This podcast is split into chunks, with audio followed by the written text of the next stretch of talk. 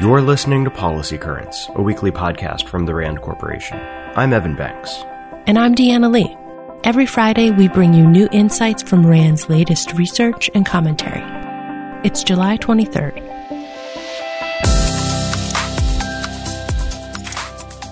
Recent health and economic trends suggest that continued vigilance is needed to fight the pandemic. The world needs to be as relentless as COVID 19 to defeat it says RAND's Krishna Kumar, who wrote this week about how to stamp out new strains of the virus and address gaps in the pandemic response, both in America and throughout the world. Here's an overview of his insights. In the U.S., uneven vaccination rates are allowing new strains, such as the highly contagious Delta variant, to spread rapidly in some areas, especially those with low vaccination rates. Why is it so important to tackle this problem now? Well, the efficacy of current vaccines against future variants is uncertain. But what is certain is that the virus will mutate and become more transmissible and possibly more harmful and deadly if there's a large unvaccinated population in which it continues to spread.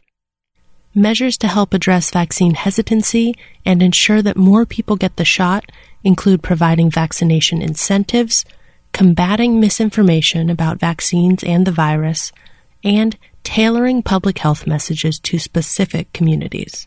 In many other parts of the world, the main challenge is lack of vaccine availability, rather than hesitancy. Although the G7 countries have agreed to supply vaccines to poorer countries, Kumar says that it might not be enough to meet the massive demand. That's why developed countries could also further ramp up their vaccine production and help developing countries increase their own capacity. Additionally, relaxing trade restrictions on vaccine components and other goods could help address supply chain challenges. Of course, the pandemic has taken a toll on the nation's economy in addition to its public health. The U.S. as a whole is in a much better economic situation now than it was several months ago, but nearly 9.5 million people remain unemployed. And at the same time, there are labor shortages and pressures on wages in higher skilled job sectors, such as manufacturing and educational services, but not in the lower wage leisure and hospitality sector. To support U.S. economic recovery, Kumar recommends investing in skills and job training to help connect unemployed people with unfilled job openings. He also suggests expanding child care assistance to help women who've been pushed out of the labor force in record numbers return to work. Without efforts such as these that fight back against the pandemic's ongoing toll on people's lives and livelihoods, Kumar fears that, quote, a future mutation or two of this ruthless virus could send us scurrying for cover again. Sexual assault and sexual harassment remain a persistent problem in the U.S. military, especially for women and for sexual minorities. RAND has been studying this topic for years, and our new report released this week highlights just how prevalent these crimes are. The report estimates that 1 in 16 women in the military have experienced sexual assault, and 1 in 4 have experienced sexual harassment. The prevalence among men is 1 in 143 for sexual assault and 1 in 16 for sexual harassment.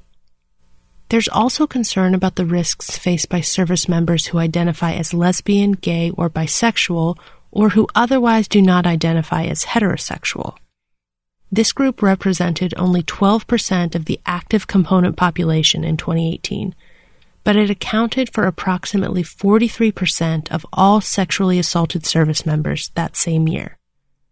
Our new report also helps to chart a path forward, concluding that bold action is needed to stop these troubling trends.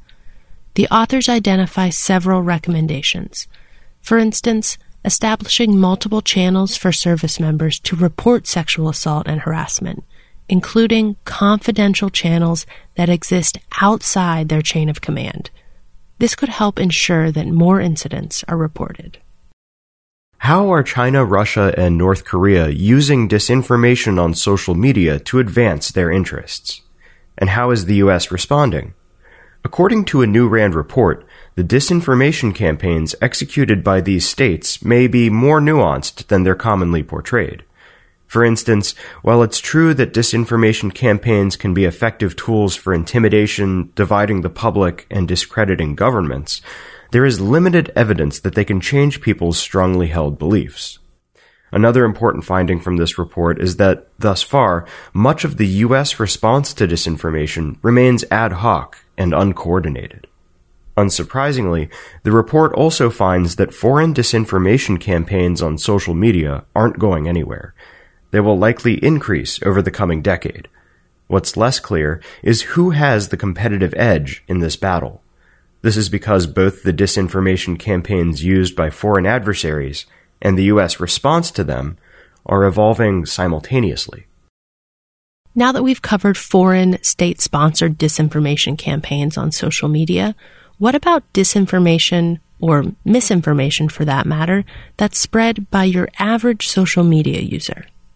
We know that this is also a challenge, and to address it, social media platforms typically rely on human moderation. Human moderators review content only after it has already been posted and then identified as potentially objectionable, either by other users or by an algorithm. This slow process often allows hateful, violent, or false material to spread wildly before it's removed. According to RAND's Christopher Paul and Hillary Reininger of the Pardee RAND Graduate School, there may be another option – social media platforms could use algorithms to generate prompts that encourage users to moderate or fact check their own content before posting it. This idea of self moderation isn't totally new. Some platforms, namely Twitter and Facebook, have already begun experimenting with prompts. And while the algorithms used to create these prompts are not perfect, they do help platforms identify a much larger set of posts that potentially violate standards than what's possible with the human moderation model.